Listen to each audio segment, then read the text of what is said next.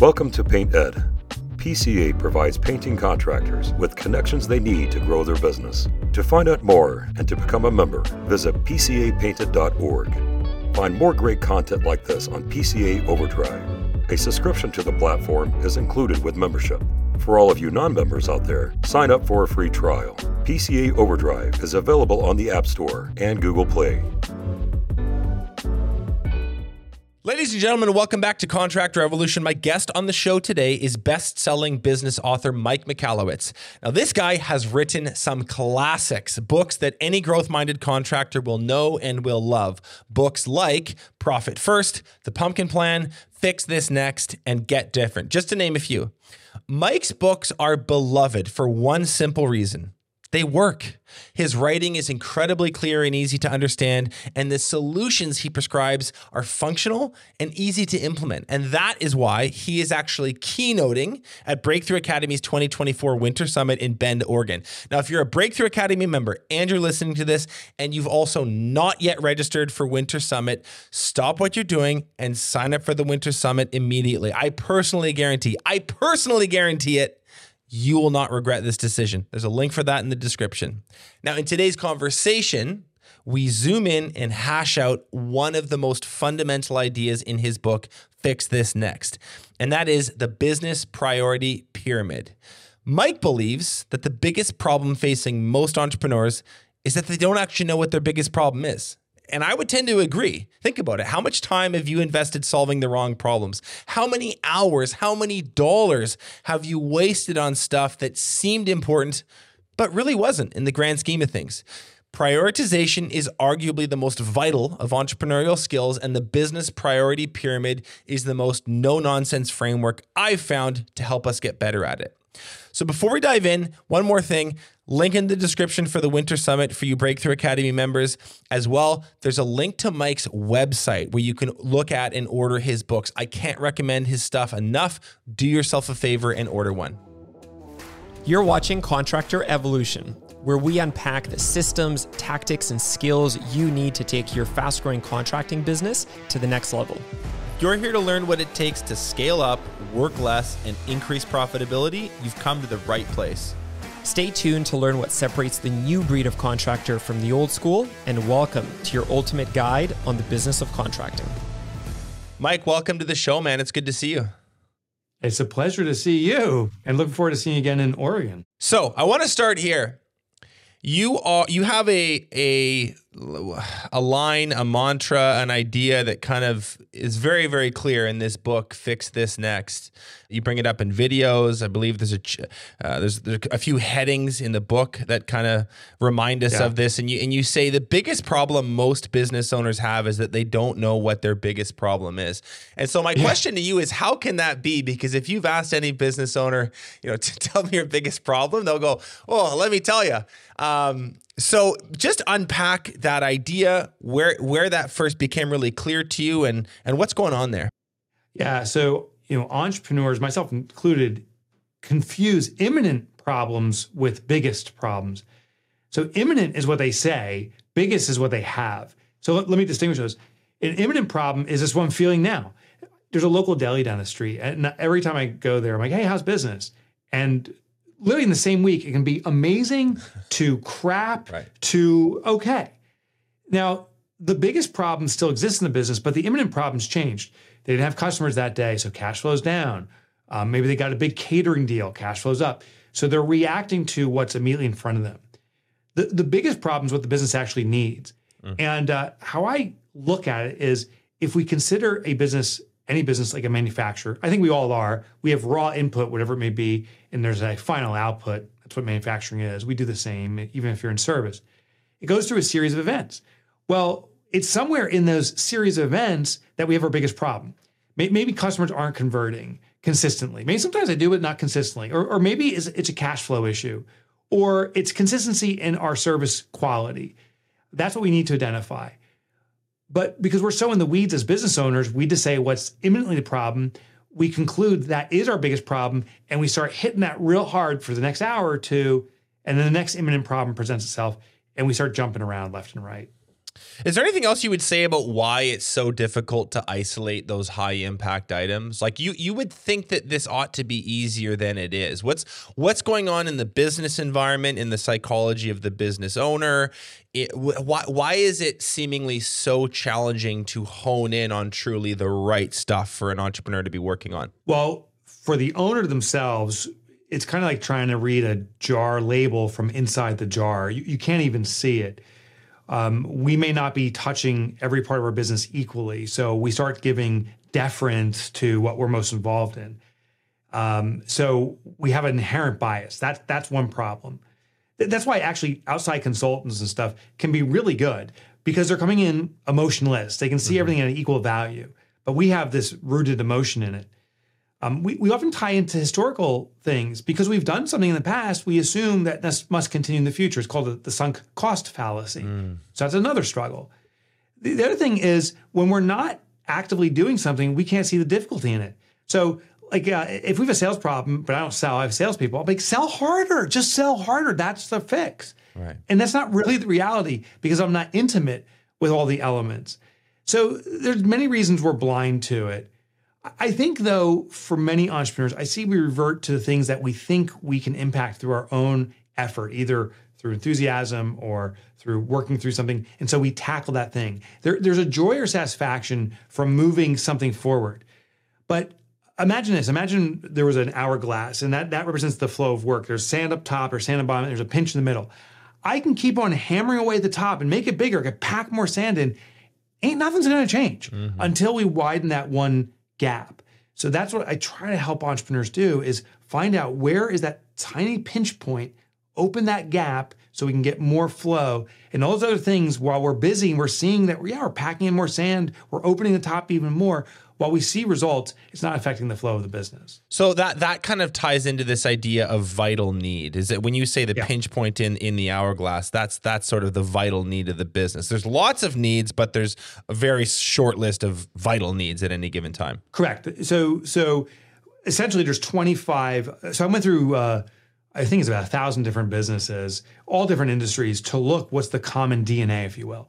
I found what I call 25 core needs. But at any given time, to your point, one is the vital need. It's the the pinch point. Yeah. It's it's translated from Eli Goldratt's work. Eli wrote a book called The Goal. It's an amazing book. And it talks about these manufacturing principles. And the analogy I can use, which I don't think he used, but is similar.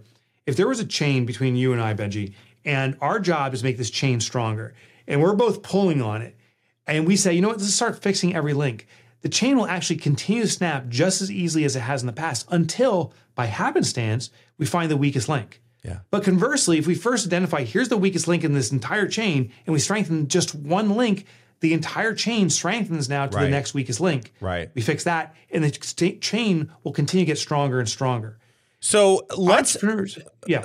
Well, I was you've kind of you've mentioned the 25 needs. I, I want to just like segue right into this um, this idea of the business hierarchy of needs, and this is really the central point of the book. I I really really enjoy. I thought you did an amazing job. By the way, I really I read a lot of business books. This is one of the best ones I've read in the last year. It's so clear. It's so concise. Highly visual. So just break down the business hierarchy of needs. Uh, how is it? How is it inspired by Maslow's hierarchy of needs? How yeah. are they the same? How are they different? Just take us through this framework for the audience who maybe hasn't read the book yet. Yeah. So I'm actually relabeling it from the BHN, the business hierarchy of needs, to the business priority pyramid.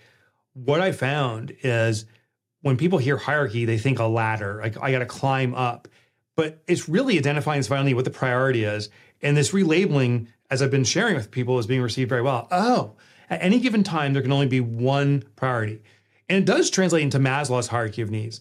So Maslow says there's there's five levels of needs we have, and there's a foundational need, and only once it's adequately satisfied can we go to the next level need. Right. So foundationally, it's physiological needs.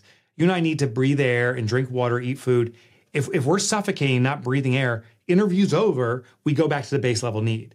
Then there's relational needs, esteem, ultimately self actualization. Well, in the business priority pyramid, every business needs sales, which is a flow of cash. It, it's the generation of oxygen, if you will. But just like Maslow's hierarchy, the more oxygen we have, it doesn't necessarily translate to the better we are. You need an adequate level, but you can have excessive. Right. And in the business priority pyramid, it's the exact same thing. Is you can have adequate sales and you need that, but you can also have excessive sales and put you in a precarious, maybe dizzy position. And some businesses think, oh, you know, I'm having trouble. I need to keep selling. I'm having trouble. I need to sell more. For some reason, I'm having more trouble. I need to sell more. The problem is sales translates to stress on an organization. So the more sell you sell, the more obligation you have. If you're not prepared for that obligation, it actually burdens the company more and puts it in a more precarious position. Right. So in the BPP, if you will, the business priority pyramid, starts off with sales, then there's profit, then there's order, which is bringing about efficiency, then there's uh, impact. Instead of uh, having transactions, we're going to be bringing transformation to our clients, and then the final level is um, is legacy. Now, what's key to this is we're addressing all those components at all times. The question is, what is the current priority? And we use this pyramid to identify what to focus in on next, not just some random thing, the core need the business has right now, the vital need. And how do you encourage, like on a very practical level, how do you encourage entrepreneurs kind of use this hierarchy or use this this sorry, we're not using hierarchy, this priority pyramid, yeah. this lens, it's because that's really what it is. It's a lens, lens, to look at your priorities through. Look at all the okay, there's a million fire, maybe that's a lot. There's 10 fires burning in my yeah. business. I definitely don't have enough buckets and hoses to put all of them out. And right. any entrepreneur listening is going to know, and they're probably feeling this today, this week. There's like, I there's I got to leave a fire burning here because this one is you know going to go into the building, and that's that's a bigger problem. So on a practical level, how do you encourage entrepreneurs use this lens to think through their their priorities and then move to the fixes faster? Yeah, we're, we're kind of we're going to look for that weakest link. It's um, it's a prioritization based upon a cascading effect we had a hurricane. I'm in New Jersey. We had a hurricane come through. Uh, this is a decade ago. That was extraordinarily damaging. But what was interesting to me was the restoration of power. And uh, where my wife and I live is kind of a remote part of New Jersey, but the main areas got restored first. And the reason is, is once you get power to the main areas, you can start splintering out. So they focus on these main dense populations. Well, that's kind of the same situation. We got 10 fires going on in our business. The question is, which one is the most dense population will have the most positive effect and perhaps could cascade other things. Right. How we use the business priority pyramid is we start off by asking ourselves, do we have a sales issue? Now, how to know if we have a sales issue? We simply say is, do we have any? If you have, if the answer is I don't have any sales, you have a, you got a sales issue. yeah, right. Yeah. If you have some sales, the question then is, do I have any? And you look at the next level. So if I do some sales, do I have any profit? If the answer is no to profit, it actually may be a profit problem. So then we look at the link and say, I have some sales, I have no profit. Why do I have no profit with some sales? And we have to ask those hardcore questions. Is it really that sales aren't adequate? Or is our infrastructure too heavy for the sales that we do have? And then we find the fix is either in sales or profit. And we keep asking us, do we have any? And is it adequate up the chain? Right. And uh, inevitably, we're going to stop at one spot. For most small businesses that I coach, I would say 90% of them are either at the sales, profit, or order level. About 10% typically have issues at the other levels. Right. You you make a distinction when you're walking through um, the pyramid in the book between get and give stages and i thought that was yeah. interesting what, why do you make that distinction and so just just for the just for the audience the get stages are this sales profit order level yeah. and then the give stages are impact and legacy so why why did you kind of draw that line in the sand between between the the levels it's, maybe it sounds altruistic um, when i hear it people are saying, I got to give to get. Like you have to care for others to get for yourself. And it makes sense altruistically. But for the sustainability of the business, it makes it makes no sense. In order to be a contributor, in order to have an impact, you have to have stability. That's the get phase. So what I wanted to do was disarm some entrepreneurs who think that if they're trying to be profitable, as an example, that they're actually being greedy. No, the only way to be a contributor societally to your employees, to have stability for your organization, is to get profit or is to get more efficient. Another thing that many business owners are afraid to do is to walk away from their business. They feel that they have to be the first one there and the last one to leave, that they have to demonstrate uh, their expectations by mm-hmm. working harder or longer than anyone else. No, no, no, no. You, you need to get a business that can operate in your absence in order for you to build more businesses like this. You're you're building uh, an environment where people can be gainfully employed in, in, in hopefully something that they love to do. If you're doing the work, you're actually stealing jobs. So what I'm trying to do with this get to give is just reframe it that it isn't selfish; it's necessary. Mm-hmm. And and entrepreneurs do get to a point where you know, let's say they've um, mastered's a strong word. They've become extremely proficient at the sales level. They've become extremely proficient at the profit level through yeah. really sound financial controls, through really good decision making, through healthy margins, through waste reduction. They kind of got that profit level. Then they go through the order level. So they're they're thinking through the structure of the business, defining roles. They're thinking through all sorts of SOPs and kind of back end systems that allow them to get that profit reliably and then there, and then there's this this bridge, and we see it in our Breakthrough Academy members. As soon as people start to really find success in their business, they often I don't know. I, I'd actually want your take on this. It's kind of a philosophical question. Philanthropy philanthropy does seem to be baked into 90% of entrepreneurs. There's a 10% yeah. who are just kind of always in it for them and always will be, yeah, and, yeah, you know, yeah, like whatever. But which is I, fine. Which is which fine. is fine.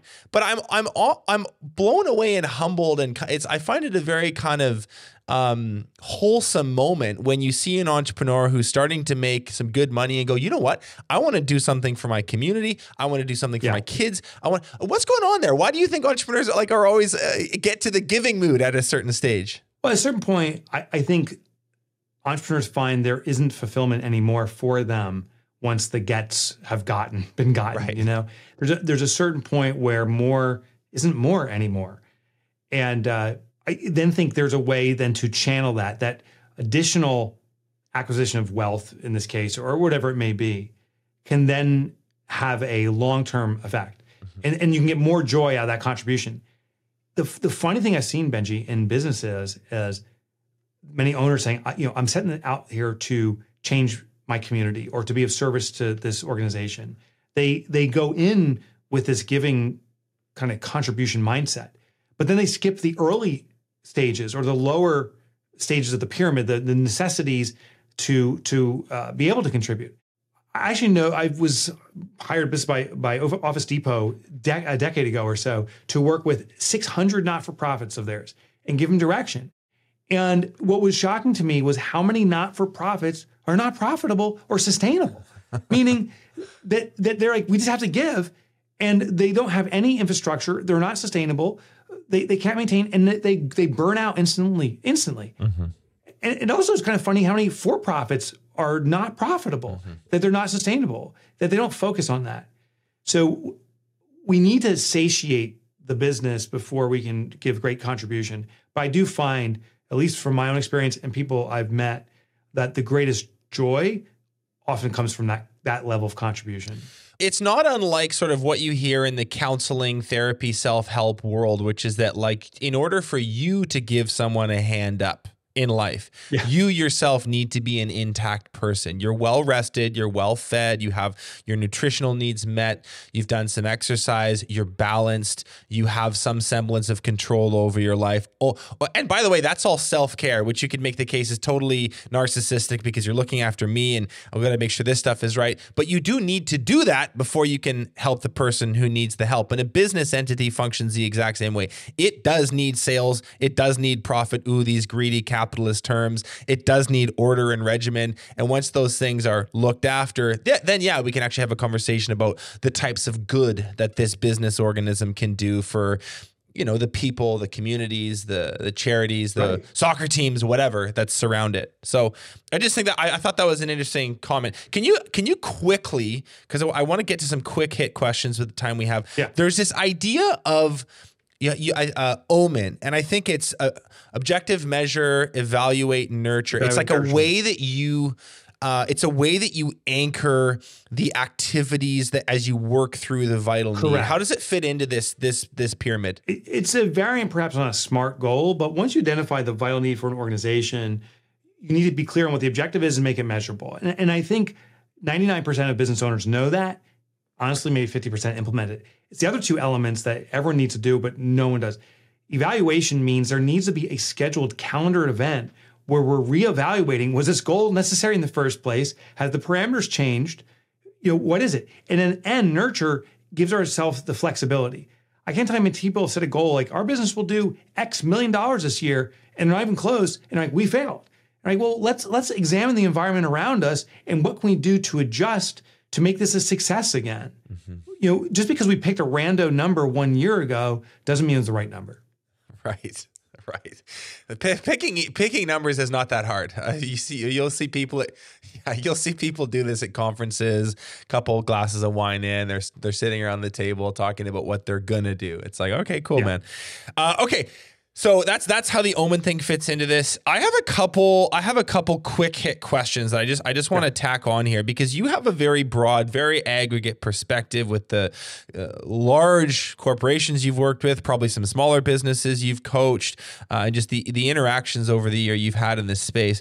When you see people struggling at the profit level specifically, what are the most common patterns or challenges you see in that little section of, of the pyramid? Are there certain uh, systems that are missing? Is it a is it a habits thing? Like what's going on at the profit level? Give us one or two things that are just like universally challenging.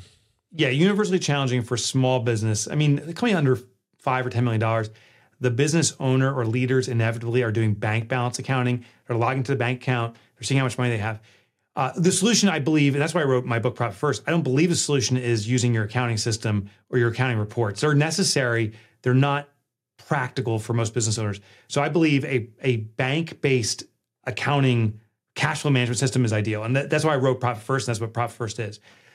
The other thing is inevitably small businesses underprice themselves consistently.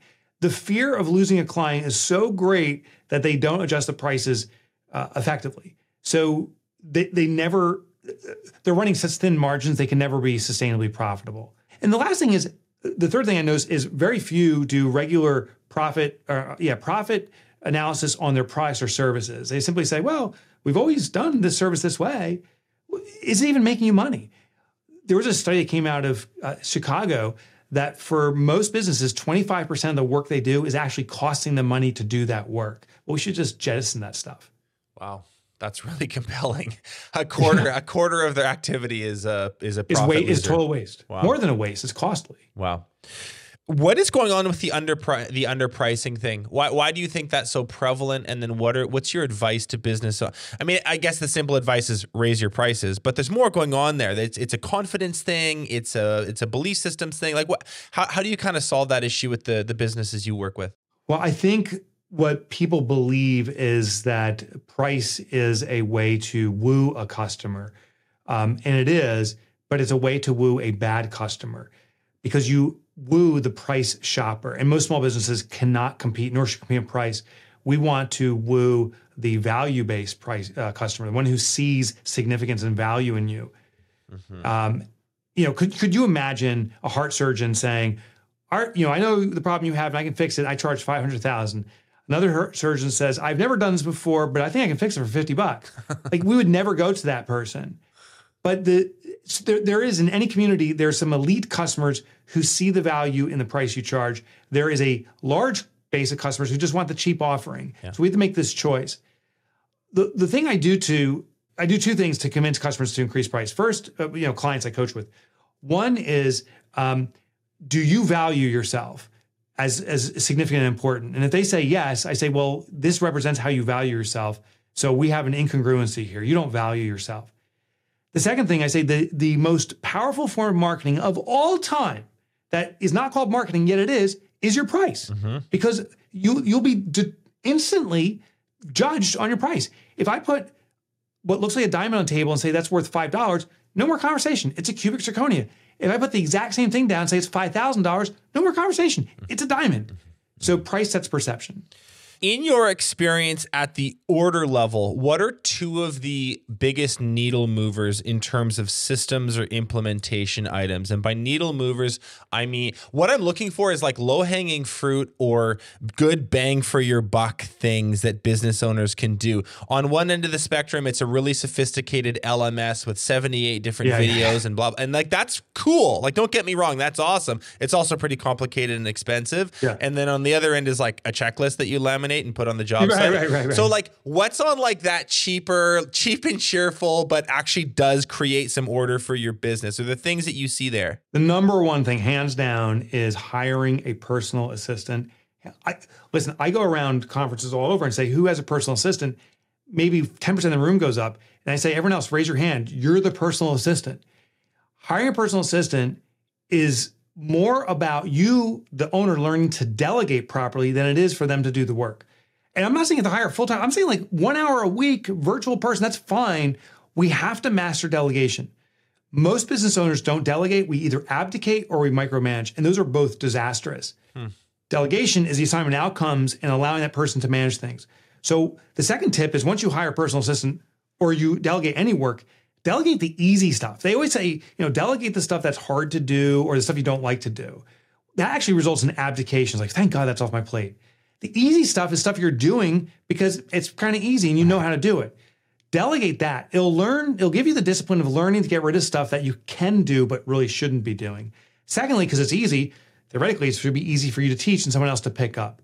So those are the two things I would do. Dan, uh, you you would know this. I think you probably know Dan Martell. He's sort of another business author in this space. He's just done this book, Buy Back Your Time, and there's a chapter completely devoted to this idea. And basically, the case he makes is that e- even if you're a teeny weeny little business, like just starting out, there's almost no point in time where you're not going to get an ROI on an executive assistant or a personal assistant. He's very very the book now. dogmatic. Yeah, he's it. right. I Yeah. love him. yeah. Um, okay. La- last one here is um, okay. At the impact level, you ha- one of the sub points. You know, there's 25 core needs, and there's sort of five for, for each level. One of the sub points is this idea of mission motivation. I'll just I'll just read it back to you. Are all employees, including leadership, motivated more by delivering on the mission than just by their individual roles. So the idea Yeah. is there's there's an overarching narrative, there's a mission, there's a, an important objective for the business, not just doing XYZ. And so my question for you is this, how can entrepreneurs in the blue collar space, which is where we live, how can they bring this idea to seemingly mundane tasks? Window cleaning, mowing lawns, uh, building car, building cabinets, whatever the case may be. How do you bring that down to this the more mundane level? Yeah. So what you do is you ask your customers you're already serving, why are you buying this and how are you benefiting? What's the joy you extract from this? No one cares about clean window, but people probably care about the view. No one cares cares about a, a mowed lawn, but they care that their kids are out there playing in the yard or whatever it may be. So find the true purchase. Then t- talk to your team and say, we don't mow lawns. We give people a safe place to enjoy play again outside or get away from the phones or whatever it is. And that becomes kind of this rally cry. Now, now here's the thing. There's also what I call PIs or personal intentions. We have a corporate mission, clean, safe lawns, but we have all PIs. Maybe one of my employees wants to one day own their own home and doesn't have it yet. We have to be aware of that too. So set, set a corporate mission, but understand all of your colleagues' personal intentions. And you can't, I'm not going to buy your home for them. You're not going to do that. You may not be able to be in that position, nor should you gift that because there's no accomplishment.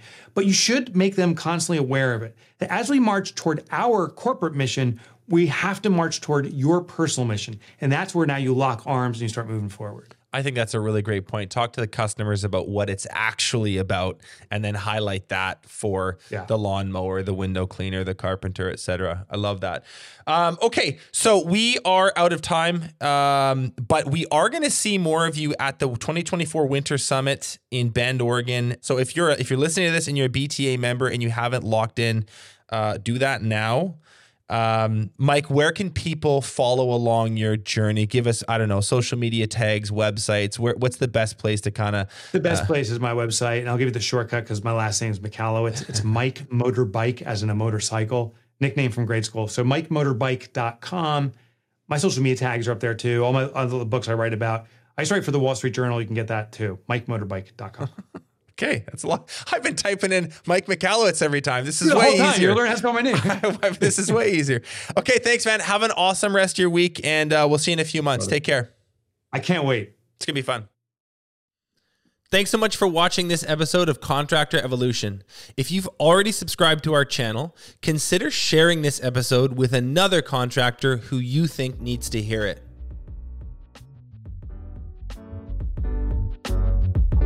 PaintNet podcasts are produced by the Painting Contractors Association and are made possible by members and industry partners. To find out more about upcoming education opportunities or for more information about joining PCA, visit pcapainted.org.